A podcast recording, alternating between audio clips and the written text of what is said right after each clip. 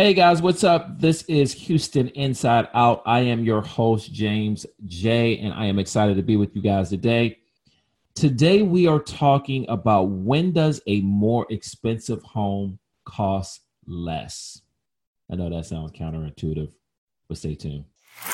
If you love all things real estate in Houston, this show is for you. Sounds so exciting. We'll interview mortgage professionals, real estate professionals, special guests, and business owners from right here in the Houston community. This is Houston Inside Out.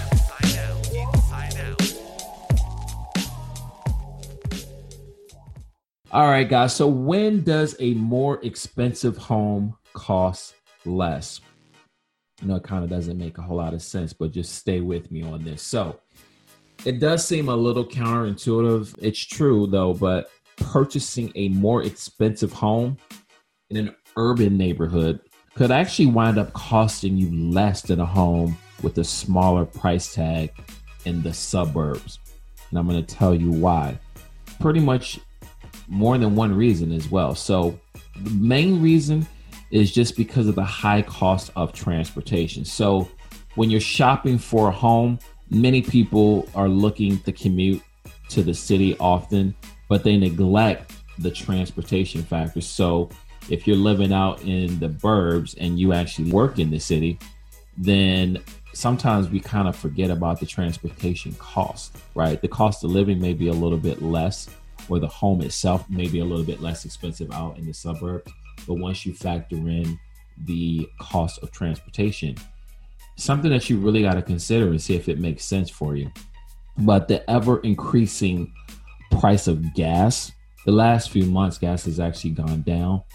I don't expect it to stay that way. At some point, we're going to get back up to that three, four dollar gallon of gas, which I come accustomed to. And now it's kind of down again, it's gonna go back up at some point. There's no doubt whatsoever it's gonna go back up. But cost of gas, you got uh, regular maintenance, you've got higher rates of car insurance, um, wear and tear on the vehicle, replacement cost, all things to consider in the cost of living from where you work versus where you live. Now, given that the uh, suburban living also typically requires the use of a vehicle for everything from taking kids to school, you know, going to the grocery store, going out to eat. So this often requires a second car, right? So you've got husband, wife, spouse, husband, whatever. You've got typically two cars that are going to be needed.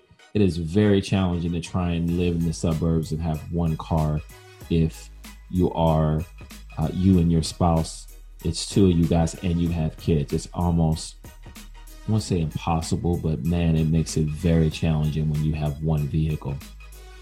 Now, city dwellers, on the other hand, benefit from transit options such as the train, the bus. A lot of times they're in walking distance of many of the amenities as well. So they may be able to actually get by with one car or possibly none at all.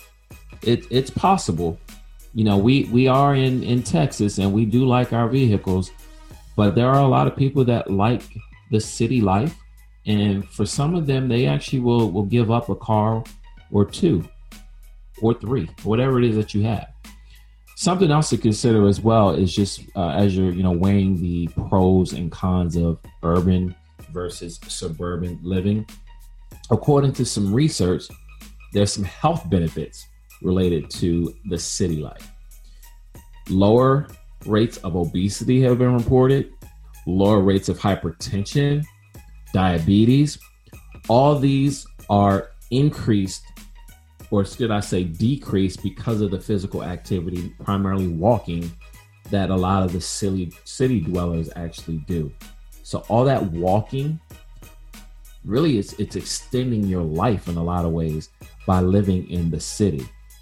So, with that being said, if you think about if you've ever been to New York, um, Paris, for example, there's a lot of walking. There's a lot, a lot of uh, people that are pretty active and healthy. There's some unhealthy people, obviously, everywhere. But I tell you, the walking that they constantly do, if you are from Houston or you're from Texas and you drive all the time and then you go visit New York, for example, and you're walking everywhere, you get tired. you know, it's it's tiring. I'm speaking from experience. It is tiring uh, because we're just not used to that lifestyle. But over there, they're used to it, so they're walking everywhere. I've got an aunt who's about 85, almost 90 years old, lived in New York the majority of her life. She is amazing, and she credits her health and the way she looks, her skin, everything. She walks all the time. All right, it doesn't have to be a run, but you're you're getting that exercise in every day. It's built-in exercise when you're a city dweller. Uh, so just something to consider.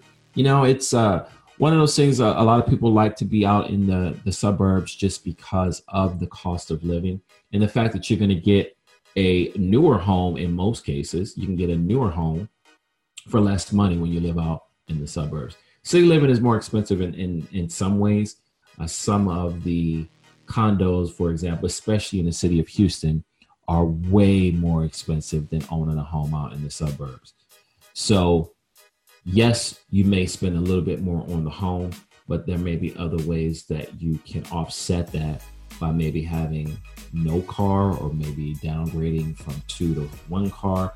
So it kind of offsets in some ways, but just something to consider. I thought was a very interesting topic. Either way, if you want to live in the city or the suburbs, give us a call. All right, go to myhoustoninsideout.com. That's myhoustoninsideout.com. You can get pre-approved for a mortgage there. There's a mortgage tab. If you've got real estate questions there, you want to own a home, or if you are looking to sell a home in 2019, we would love to get on a strategy call with you. Um, maybe meet you if if you uh, deem that necessary. But we want to be your real estate resource. So anything we can help you with, let us know. Thank you guys for listening, and I will catch you on the next episode of Houston Inside Out. Y'all be good.